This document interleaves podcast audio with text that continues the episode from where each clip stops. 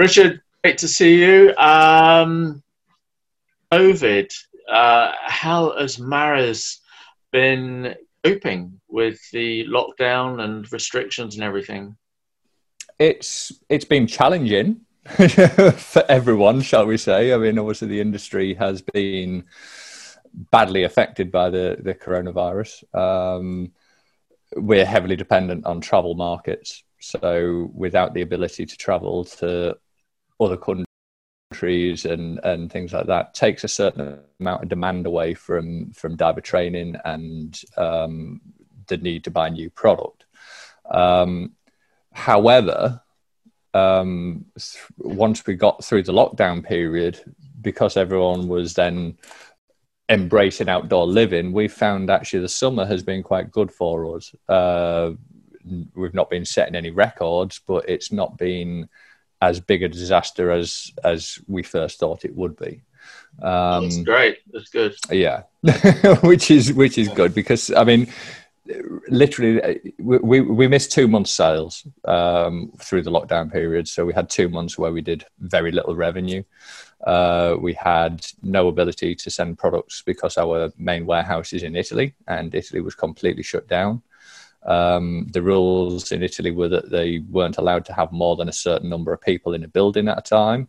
So obviously that affects our warehousing, it affects our back office capability, um, it affects research and development. Any any any buildings that we owned, we could only have a very small number of people in them. Um, we once we got through that period, um, there were still restrictions in place. So uh, again, some of the back office functions have been slower. Deliveries have been a little bit slower than we would normally expect. Um, but actually, we've been coping quite well with that. That's that's not been as detrimental as as as it could have been. Let's say. Oh, that's um, great. Good, good, good. And and because everyone's embraced this outdoor living now and is, is, spending a lot more time doing outdoor pursuits. Actually, the it, has been good for the UK market, I think, in the long term because it's encouraged people to spend more time at our own coastline. Um, and yeah, to, to, spend more money, uh, to spend more time and money exploring what's local to them. Um, and actually, that's something that we've been trying to encourage anyway for the, the, the, last three or four years because it's it's always been a problem for the UK market that if we're so heavily dependent on people traveling to resort locations to do all of their scuba diving, it it doesn't it means that people are only diving three or four times a year. And obviously from a manufacturer and a trainer's point of view we would much prefer people to be diving more regularly than that.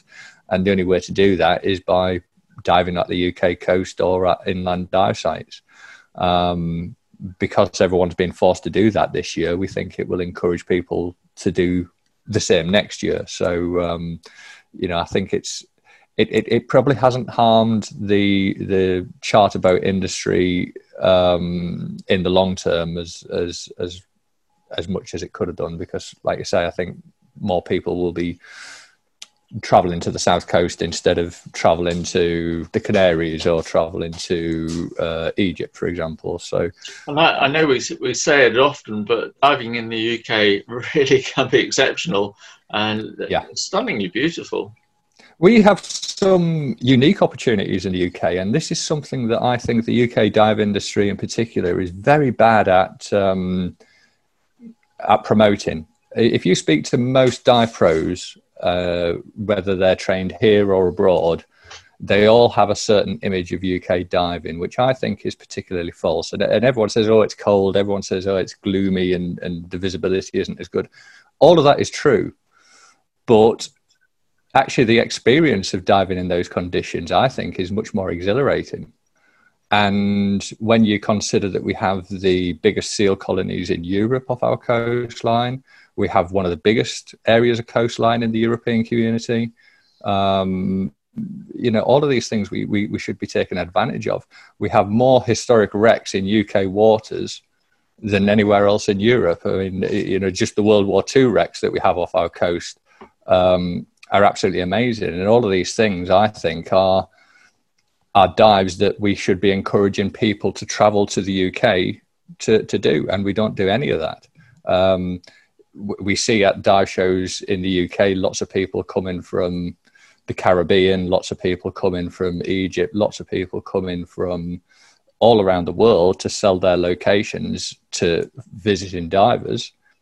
We don't do the same. That you, you never see a, a, a resort location like Cornwall advertising in Germany or in uh, another European market, which would encourage divers to, to, to come to the UK.